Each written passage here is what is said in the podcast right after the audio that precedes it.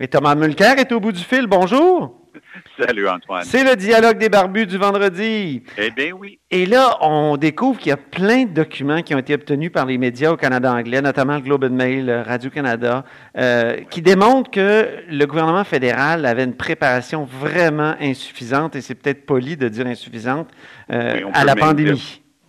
Barclay, euh, c'est terrifiant. On lit notamment une, note très officielle au plus haut niveau du 19 janvier dans laquelle l'auteur, qui, pour raison de charité sans doute, on, on taille le nom, mais il dit, ben, moi, j'ai encore vu aucune preuve euh, que le COVID-19 est, facilement transmissible d'une personne à une autre. Allô, la préparation. Puis on a non seulement laissé rentrer des dizaines de milliers de personnes de la Chine sans la moindre vérification, mais on apprend qu'il y avait des milliers et des milliers de personnes qui arrivaient directement de Wuhan, la province la plus affectée, puis on ne les vérifiait pas. Euh, je l'ai peut-être déjà dit, mais j'ai une sœur qui enseigne en Chine, puis elle m'a expliqué à quel point c'était sérieux là-bas. Elle, avait des collègues qui commençaient à retourner, puis on les forçait en quarantaine, puis on checkait tout. Mhm. Ici, c'était le free for all, puis on lit encore dans les documents très officiels du gouvernement du Canada d'autres officiels au plus haut niveau disent non, non, il n'y a, pas de crainte, laisse-le rentrer. On, se moque souvent, euh, Thomas, de, Donald Trump, mais il a quand même fermé la frontière avec la Chine assez rapidement. Ah ben, ben Trump, euh, pour toutes les erreurs qu'il a faites depuis, une chose qu'il a eue juste au début, c'était de fermer la frontière. Mm-hmm. Euh, puis les Chinois n'ont pas aimé ça. Ils ont, les Chinois ont félicité M. Trudeau de ne pas avoir fait preuve de racisme. Mm-hmm. Ils n'ont pas besoin de faire preuve de racisme, peu importe que c'était ma sœur ou quelqu'un d'autre qui arrivait de la Chine, les gens auraient dû être au moins évalués. Là, il y avait un truc où on se déclarait nous-mêmes. Sur les dizaines de milliers de personnes en question, il n'y avait quasiment rien qui s'est fait. Mhm. Et ben, nous, nous, on est en train de, voir le prix que ça va coûter, tout ça. Oui. Le prix aux États-Unis est grand parce qu'il y a eu d'autres erreurs. C'est un peu ce que tu me dis aussi. Exact. C'est ça. Ta sœur, est-elle toujours en Chine ou, Non, elle est de retour ici. Elle, enseigne, elle, elle, habite Colombie-Britannique et elle, elle enseigne en ligne en ce moment parce que là, les universités ont dit on attend que ce soit complètement fini avant de pouvoir vous ramener en Chine. Elle enseigne depuis des années là-bas.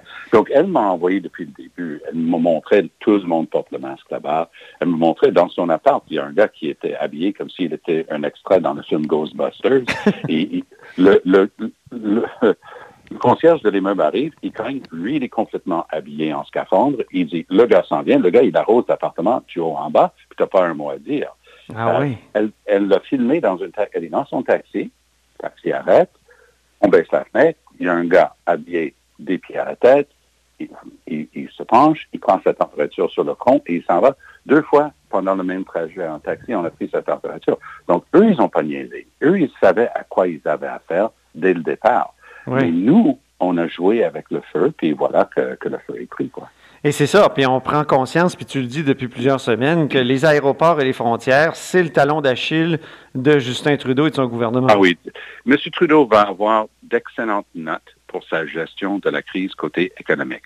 Euh, leur idée de se baser sur le modèle danois, de garder le lien d'emploi, donner 75% du salaire directement à l'employeur. On a vu que même Air Canada, qui n'est pas un très bon employeur, même s'ils ont d'excellents employés, Air Canada a changé d'idée et a décidé rétroactivement, au lieu de mettre à pied 17 000 personnes qu'ils avaient faites, puis ils vont les reprendre, puis ils vont utiliser ce système. C'est très bien. M. Trudeau va avoir des très bonnes notes là-dessus. Oui. Petite parenthèse, les conservateurs vont recevoir des taloches bien méritées d'avoir niaisé avec le POC. Ah Il oui. aucune raison Ils ont été tellement partisans, les conservateurs. C'est fou, là. Pitoyable. Pitoyable. Ils vont payer un lourd prix pour ça. Le Bloc a été beaucoup plus responsable, je trouve le Bloc a été responsable, le NPD était très bien. Ils ont chacun, leur, chacun leur suggestion, mais quand même, jouer à la politique à ce moment de crise, c'est impardonnable mm-hmm. et ça ne le sera pas pardonné.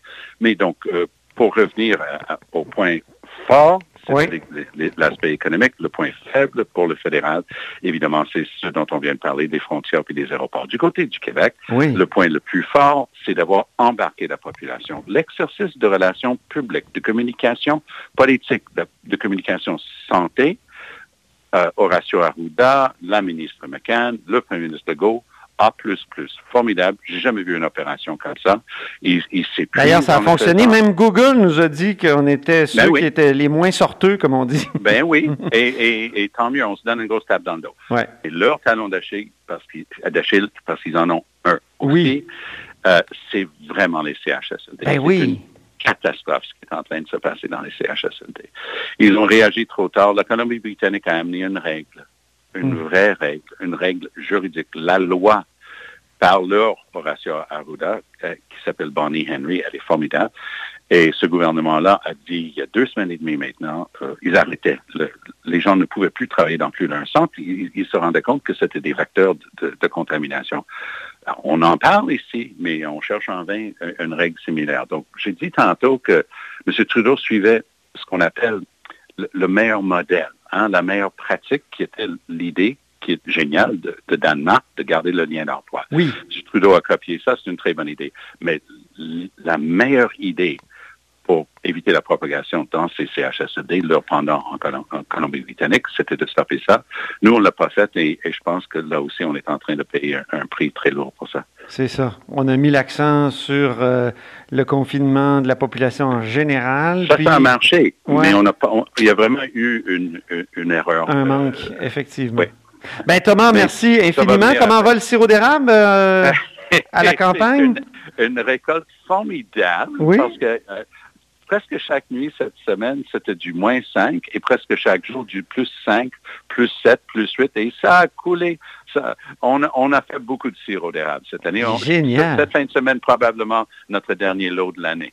Ah ben un jour, j'aurai peut-être la chance de goûter à ça. Avec plaisir.